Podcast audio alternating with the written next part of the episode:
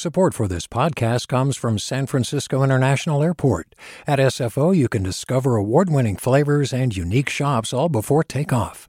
Learn more about what's at SFO at flysfo.com. Hey, it's Glynn Washington from Snap Judgment. And if you love what you're hearing, and I know you love what you're hearing, please consider becoming a KQED member special access to cool events, behind the scenes footage, and so much more. Plus, you'll sleep better at night knowing you did your part for the community you depend upon. It's in you. Please be in it. Visit donate.kqed.org slash podcasts to sign up now. That's podcast with an S. Thanks. From KQED. California's oldest prison has got a new name. San Quentin is now called the San Quentin Rehabilitation Center. And this is a prison that was already known for its college classes, arts programs, and for the incarcerated journalists who write newspaper articles and produce podcasts from inside. But Governor Newsom is hoping a major overhaul of the prison and new programs for everything from therapy to education and job training will be a model for prisons across the state. How do we serve the community? Knowing that 30,000 people every single year come out of our system, 30,000 through CDCR every single year. That's reality. And how are people coming back? Are they ready to reintegrate in society? They're ready to be fully participatory in the life of their city and their county, our state and our nation? Or are they bitter? We want to be the preeminent restorative justice facility in the world. That's the goal. San Quentin is iconic. San Quentin is known worldwide. If San Quentin can do it, it can be done anywhere else. So, what Governor Newsom is saying is that the California prison system, as we know it right now, is currently broken. And we need to get to a system that gets people home and keeps them home with their families. So, what Newsom proposes in a nutshell is better programming, better buildings, and better relationships between custody and those incarcerated. Those are two incarcerated journalists at San Quentin, Steve Brooks and Ryan Pagan. They're both producers for the Uncuffed podcast, which is a show made by incarcerated people in California prisons. Uncuffed often explores the divide between prison staff and incarcerated people.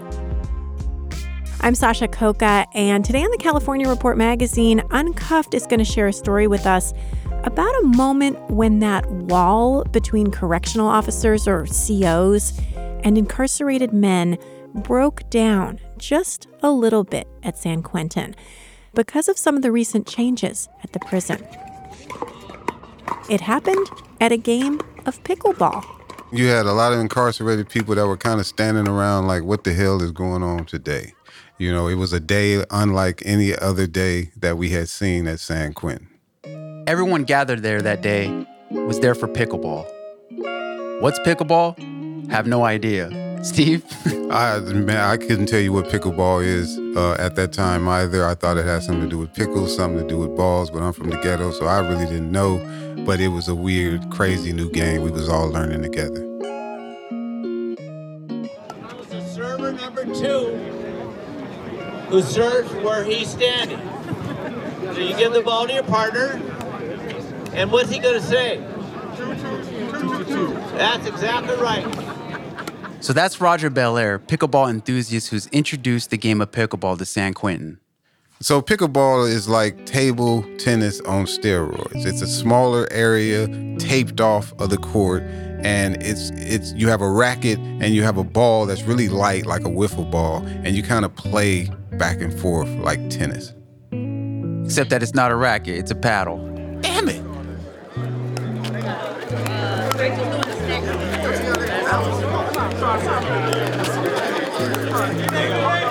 So Steve, for someone who complains about their knees all the time, I was actually surprised to see you out there playing pickleball. Oh, hell no.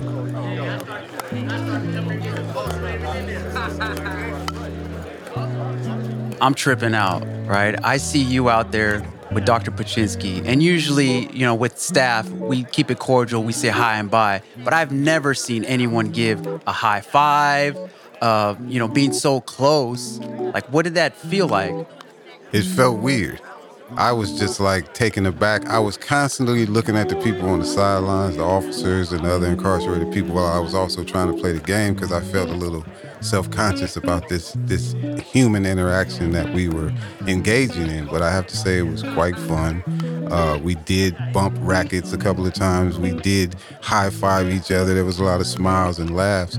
And uh, at the end of the day, I was glad that I actually got out there, even though it was a weird experience. So that kind of goes into what Gavin Newsom was proposing was to create an environment where custody and staff can interact with the incarcerated. Yeah, I mean, you're absolutely right. Now, when I see Dr. Baczynski, we engage and interact with each other a lot more. We're a lot friendlier to each other.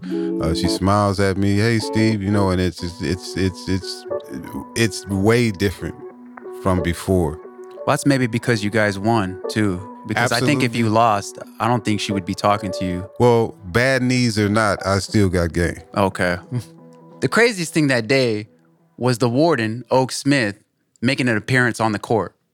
I never thought that I would see Oak Smith out there playing pickleball with the incarcerated. Uh, yeah, I have to agree. But when I seen him in those shorts, those blue shorts, and that uh, red, white, and blue headband and, and t-shirt, I knew he had came to play. He also had this toothpick in his mouth. He gave him this real serious Clint Eastwood look.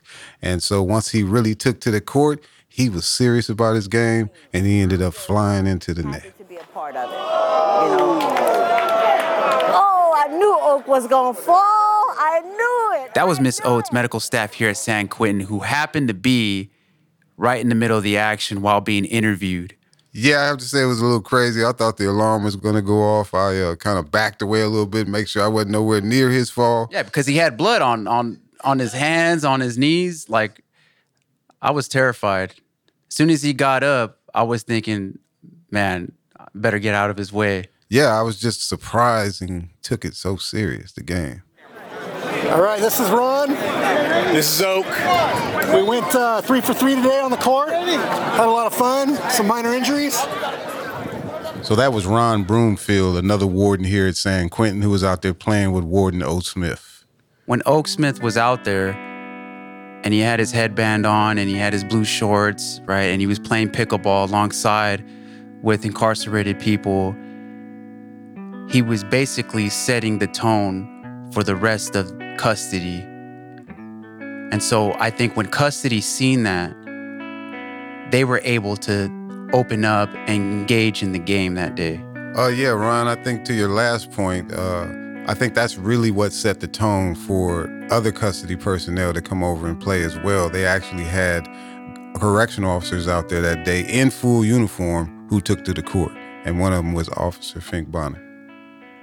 Been here for roughly nine years. It was pretty cool to be able to see, you know, everyone out there on the yard enjoying it. It was a beautiful day for it, and uh, being able to have custody staff and you know non-custody there, and uh, you know learning the game and being able to enjoy it together. So when I seen the the warden lay out with the toothpick still in his mouth, lay out for the ball, I was like, oh man, this dude's serious about his pickleball game. And like ever since then, you know, it kind of just like eased the nerves. And uh, you know, of course, like I said, the last thing in the back of my mind was, dude, if I if I lose to one of these inmates, I got to hear it for the next 20 years until I can retire. So there's uh, a no greater way to uh, bring two parties together than you know competitiveness and of course you know sports on top of it all is uh, you know the big equalizer. Fink is absolutely right. Sports is the great equalizer, and he seems to be on board. But at the end of the day, I'm still incarcerated, and he's still a correctional officer. And how many of his colleagues are in line with playing with us, playing sports every day?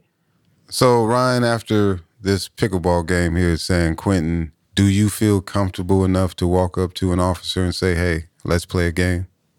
Yeah, I mean, I would have no problem asking. For me, I only saw a few officers that participated. So I don't really know the mindset of the rest of those that didn't show up to that event and how they feel about incarcerated playing alongside of them with, you know, their colleagues. Well, I think if I was to put myself in an officer's position, it'd be the same as the position I'm in now. When I look around at other incarcerated people, they kind of look at me weird, like, what are you doing? and for them it's the same. So I think it's just kind of being able to push back against that peer pressure from within your own is going to be the biggest hurdle that we all got to overcome. But I, I feel like, you know, uh, us incarcerated men are willing to break those barriers.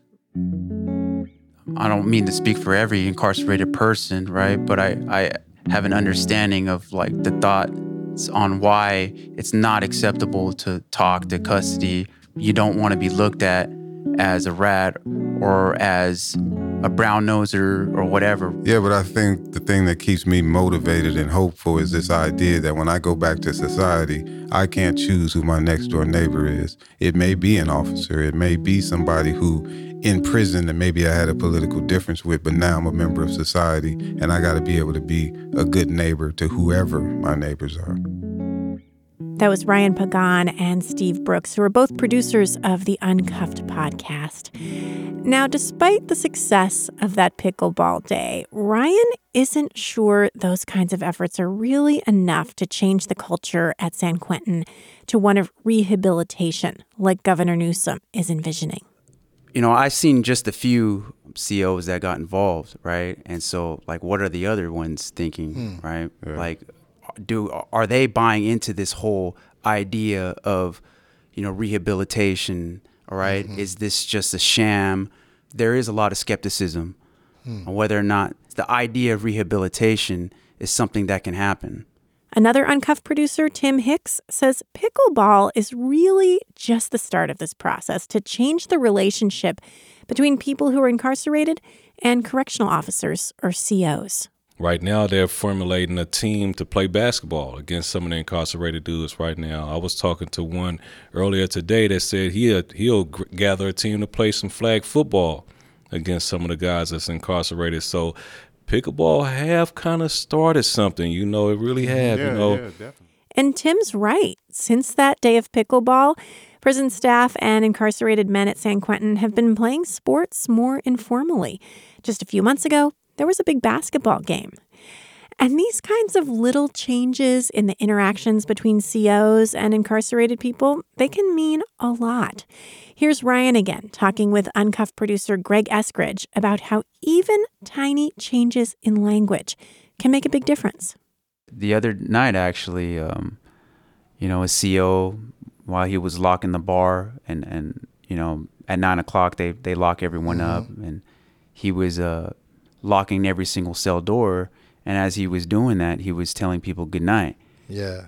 And when he said good night, I said goodnight, and then when he went to the next cell, and then the, the, the following cell, you hear people saying goodnight. And yeah. just that simple act alone, you know, made me think like there are good people out there. You know, it, it like it, it made me feel. I don't know what it is. It just made yeah. me feel like Same. like a exactly like a a, a human, not yeah. less than, not not just an inmate, right? But just as a human being.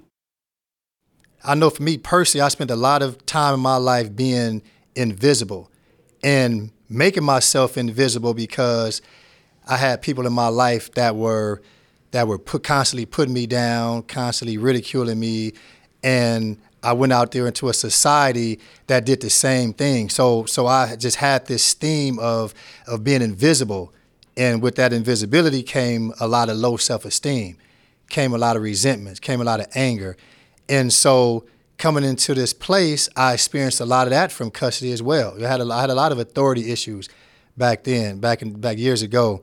But when this officer says good night, he's actually making a point to say, "Hey, I see you guys."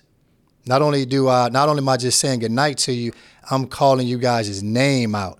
And when a person says your name, that means they they recognize you. You know, I, I, I have, you have an identity to me. That was an excerpt from the KALW Public Media podcast, Uncuffed.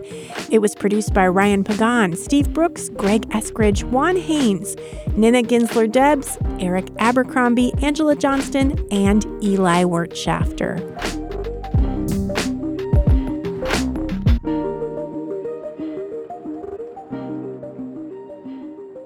My colleague Lesley McClurg, who's a health correspondent at KQED, does a lot of stories about medicine, about the brain, and about innovations in science. She talks to a lot of smart people, and many of them came through elite schools and come from pretty privileged backgrounds. Recently, though, she stumbled across a neuroscientist whose story floored her. My name is Alfredo Quiñones Hinojosa. I'm an active brain surgeon who specializes in brain cancer. Today, everybody calls him Dr. Q, and he's a leading neurosurgeon at the Mayo Clinic. But he started out as Freddy, a 15 year old migrant worker from Mexico who picked tomatoes in the San Joaquin Valley. Cold nights, not a lot to eat. It was hard work. Lesley brings us the story now of how Dr. Q risked everything to get from the fields to the operating room. When Dr. Q operates, he wants to make sure the brain is fully functioning so his patients are not asleep. That's why their eyes are wide open. We're about to make incision. so I specialize in awake brain surgery, and every patient, oh my gosh, they always tell me there's no possible way that I can have my surgery awake. And I say, you'll find the strength. We all have a strength within us to overcome the most adverse situations. You'll find the strength. His own story of strength is featured in the Netflix series called The Surgeon's Cut, which is about elite doctors. Okay, we're cutting the skin right here very nicely. Today, he spends most of his time in the operating room.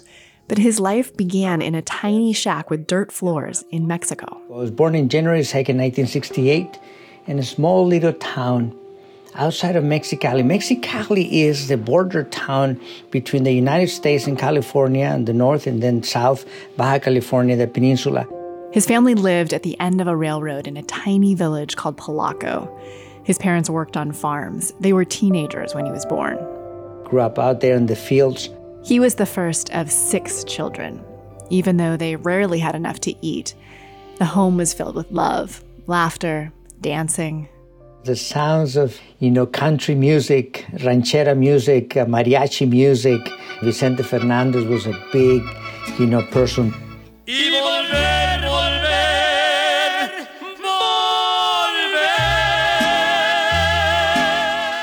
I also remember the smells of tomatoes, the smells of cotton, watermelon, cantaloupe, you know, the colors of red and greens, intense colors actually, because that's also part of my culture.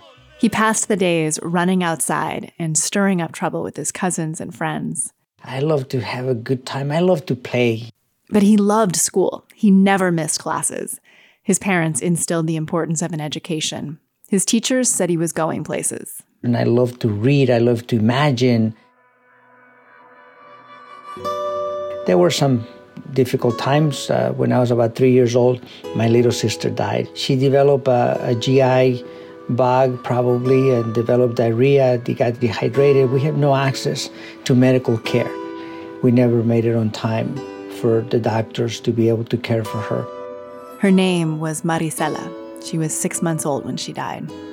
I have no doubt that somewhere subconsciously it's been linked to my own desire to help other people who may not have access to health care. As Dr. Q got older, he started thinking more and more about what he'd heard about life on the other side of the border. You know, I always saw the United States as a land of opportunity, the land of dreams.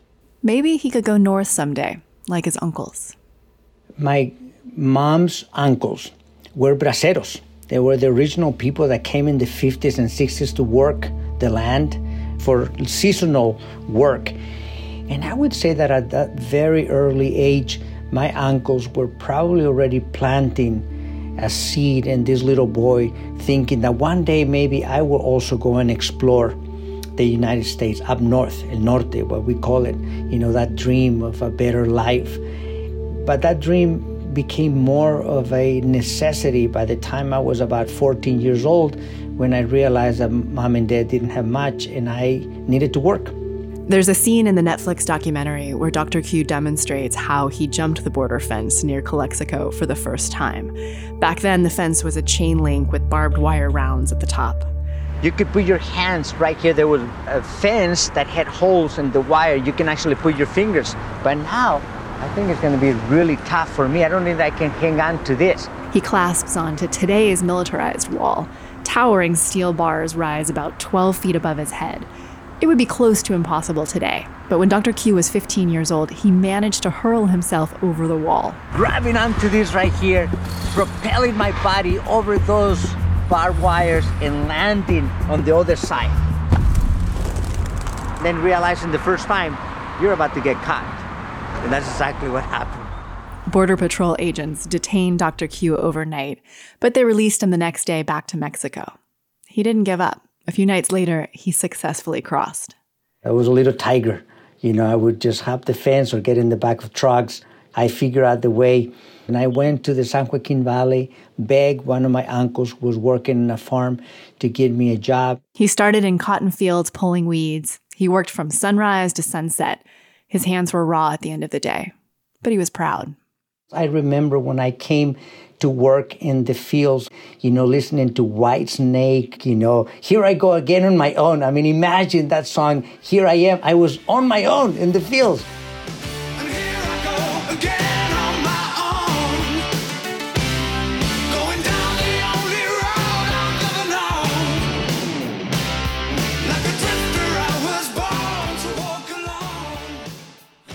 Remember I left Mexicali probably weighing about 110 pounds. And I remember I went back that summer at about 92, 94 pounds. And he was just, I was just a skinny little kid. He made $700 that first summer. After that, he went back and forth from Mexico to California every year for a while. And every summer, I would do the same things. Summers were dedicated to work. Over the next four years, his skills advanced. He started driving tractors, then tomato harvesters, and eventually huge cotton pickers. But he hated getting dirty all the time, and he felt invisible. The reality is that I wanted to challenge myself beyond what I was doing. And I was 19 when I finally made the final jump, and I said, I'm going to go back to the United States and stay a little bit longer. And I never went back. When he left Mexico in 1987 for the last time, he says he had less than $63 in his pocket. By the time he reached LA, he had less than $3 left.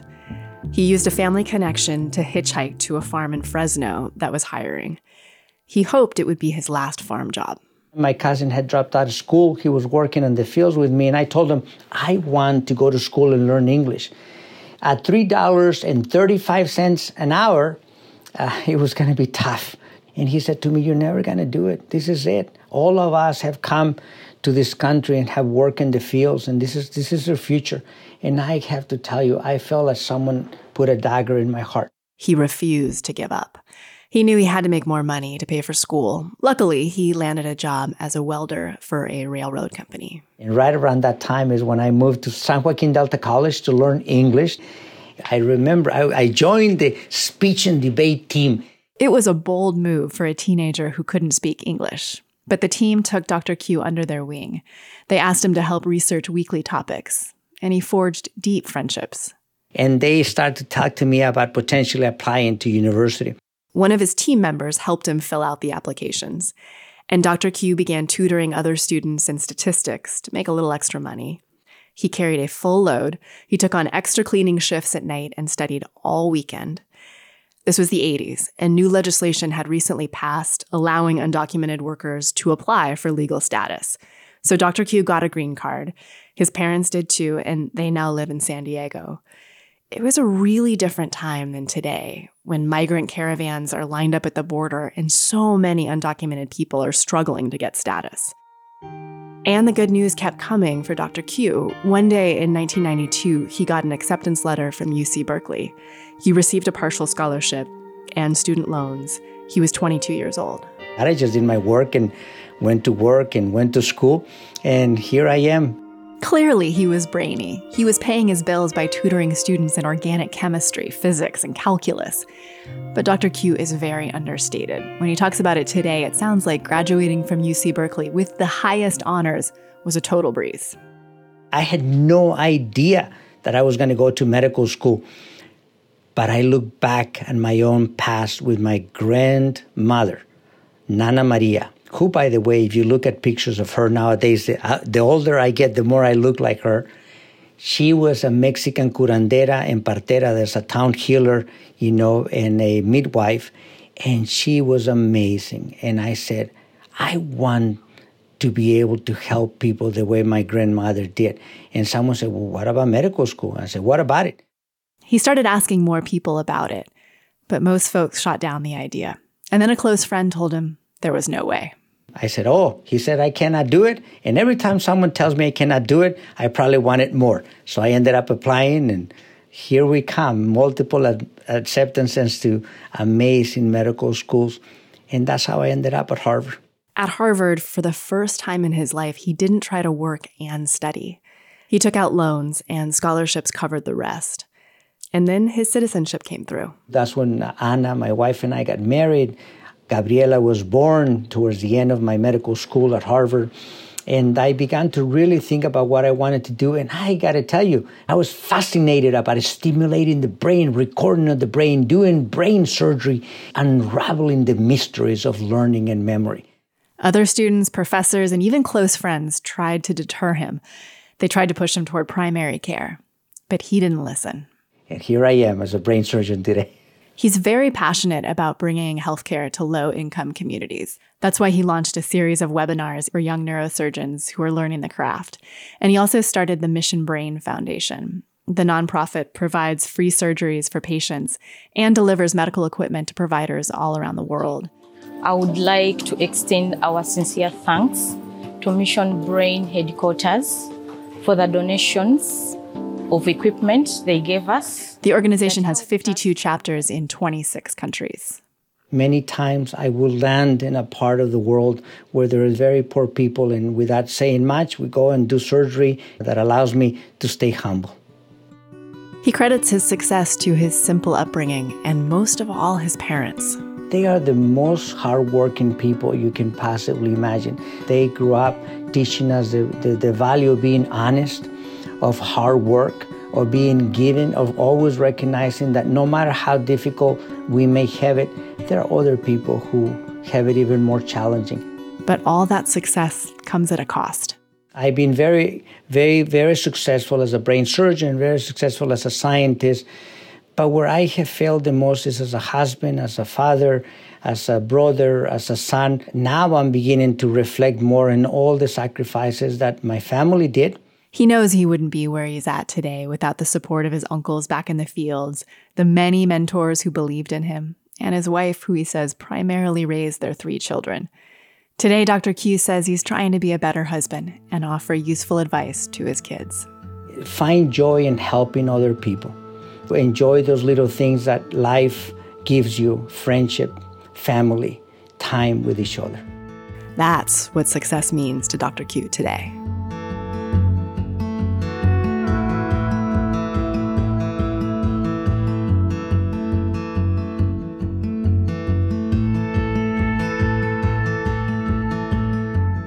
That was KQED's Lesley McClurg with a profile of Dr. Alfredo Quiñones Hinojosa. And that's it for the California Report magazine for this week. We're a production of KQED in San Francisco. Our senior editor is Victoria Mauleon, with editing help this week from Katrina Schwartz. Our producer director is Susie Racho, with help this week from Jessica Kariisa. Brendan Willard is our sound engineer, along with Seal Muller and Catherine Monahan. And I'm Sasha Khokha. You can catch all of our California stories on our podcast, the California Report Magazine. Your state, your stories. Do you love learning about the San Francisco Bay Area? Its history, its people, its unique blend of cultures? Then you should check out the Bay Curious book. I'm Katrina Schwartz, editor and producer on the Bay Curious podcast, and I'm here to let you know that for the month of May, we've worked out a sweet deal for KQED podcast listeners. Right now, you can get the Bay Curious ebook for $1.99. That's right, $1.99. Just search for Bay Curious wherever you get your ebooks or find a link in our show notes. This offer does expire at the end of the month, though, so you'll want to act on it fast. Happy reading!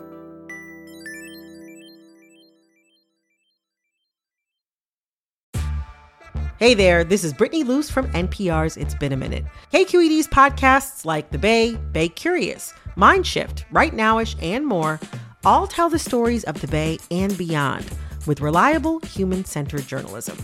They aim to inspire, make you think, entertain, and expand your understanding of the place you call home.